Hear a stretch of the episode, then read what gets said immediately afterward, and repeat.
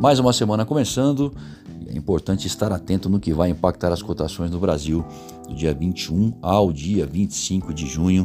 Meu nome é Alessandro Faganello e esse é o Radar Econômico da Ampla.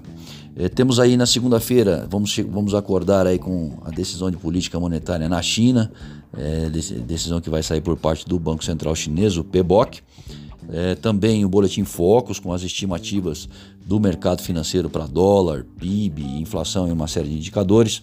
Também temos nos Estados Unidos o Fed de Chicago divulgando o seu índice de atividade nacional de maio e às 11h15 da manhã, a Christine Lagarde, presidente do Banco Central Europeu, vai fazer um discurso para o Parlamento Europeu na Comissão de Assuntos Econômicos. À tarde, é a vez da balança comercial semanal por aqui e discursos de membros do Federal Reserve serão acompanhados durante toda a semana. Na terça-feira, a ata do Copom é, é, a estrela do dia do ponto de vista doméstico. É, e no exterior, as atenções voltadas aí para o Jerome Powell, presidente do Banco Central Americano, em um depoimento na Câmara às 15 horas.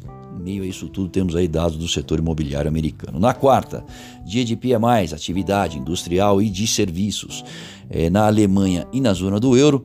Por aqui apenas a terceira prévia do IPCS de junho, mais discursos de membros aí do Federal Reserve junto de dados de atividade industrial e de serviço nos Estados Unidos, somadas a mais alguns elementos aí do setor imobiliário do país, esses do mês de maio. Na quinta-feira, dia aí extenso, né?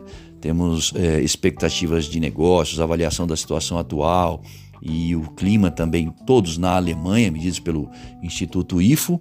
No Brasil tem um importante relatório, que é o relatório trimestral de inflação, também vai sair a sondagem do consumidor em junho e a terceira prévia do IPCS para as capitais também de junho. Nos Estados Unidos, agenda forte também, pedidos de bens duráveis, o PIB do trimestre, e isso é importante porque os mercados estão atentos ao, ao crescimento econômico dos Estados Unidos. Também saem os pedidos iniciais por seguro-desemprego por lá e o Campos Neto, presidente do Banco Central Brasileiro, dará uma coletiva sobre política monetária e certamente vai falar sobre o relatório trimestral de inflação às 11 da manhã.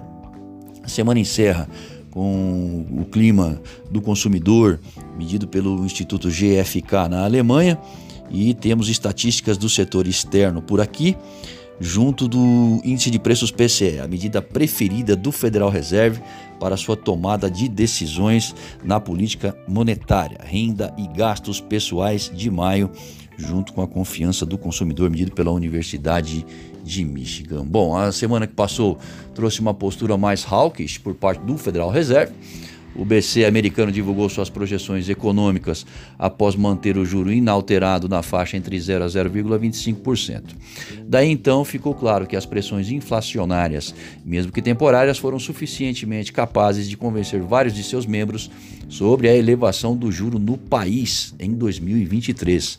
Agora, ao menos em duas oportunidades, é a expectativa. Até então, alguma mudança na política monetária era esperada apenas em 2024. O James Buller, que é presidente do Fed de St. Louis, foi além ao afirmar que para ele o aperto na política monetária deve ocorrer no fim de 2022, o que pressionou as cotações no encerramento da semana, acrescentando que o Fed de Nova York decidiu na última sexta-feira tomar aí 747 bilhões de dólares em operações denominadas repo reversas, drenando a liquidez ao vender títulos para os dealers com o compromisso de recompra futura. Situações inesperadas que fizeram os mercados se ajustar ao Fed e suas perspectivas adicionais de afunilamento das compras dos ativos.